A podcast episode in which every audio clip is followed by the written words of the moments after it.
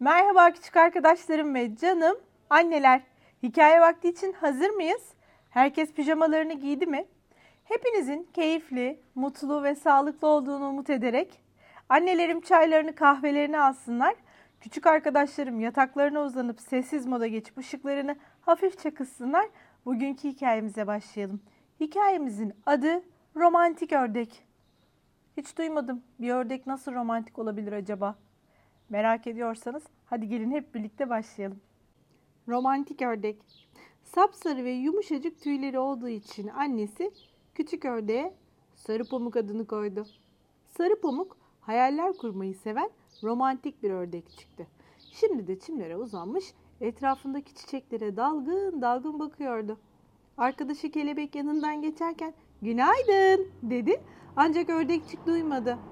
Çekirge Zuzi ise kendinden emin bir şekilde ördeğe meydan okuyarak koşu yarışı yapmalarını istiyordu. Ancak Sarı Pamuk bugün hiç havasında değildi.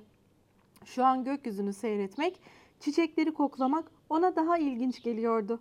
Çekirge Zuzi'ye dönerek yarışı boş ver. Sana çiçekler için yazdığım şiirimi okumak istiyorum dedi. Romantik ördek şiirini ahenkle okuduktan sonra neşeyle gülümsedi.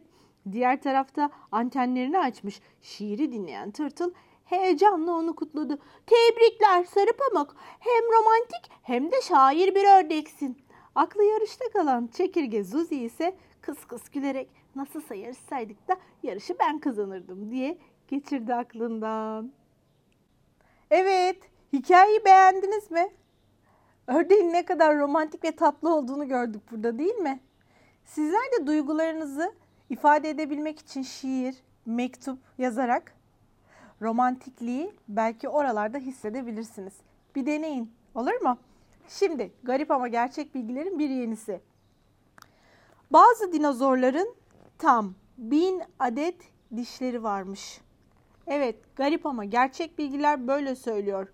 Bazı dinozorların bin adet dişleri varmış. Bugünlük de bu kadar. Yarın yine aynı saatte ben sizler için yeni bir hikaye okumuş olacağım. Hoşçakalın. İyi geceler.